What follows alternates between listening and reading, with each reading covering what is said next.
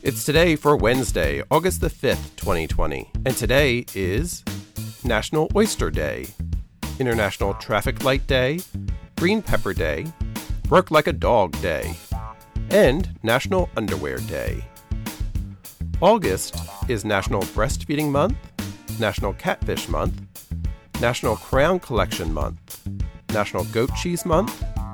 National Immunization Awareness Month, National Panini Month,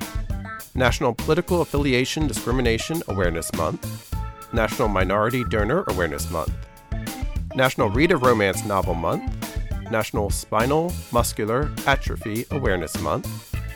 National Traffic Awareness Month, National Truancy Prevention Month, National Water Quality Month, National Wellness Month,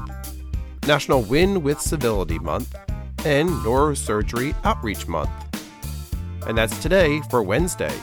August the 5th, 2020.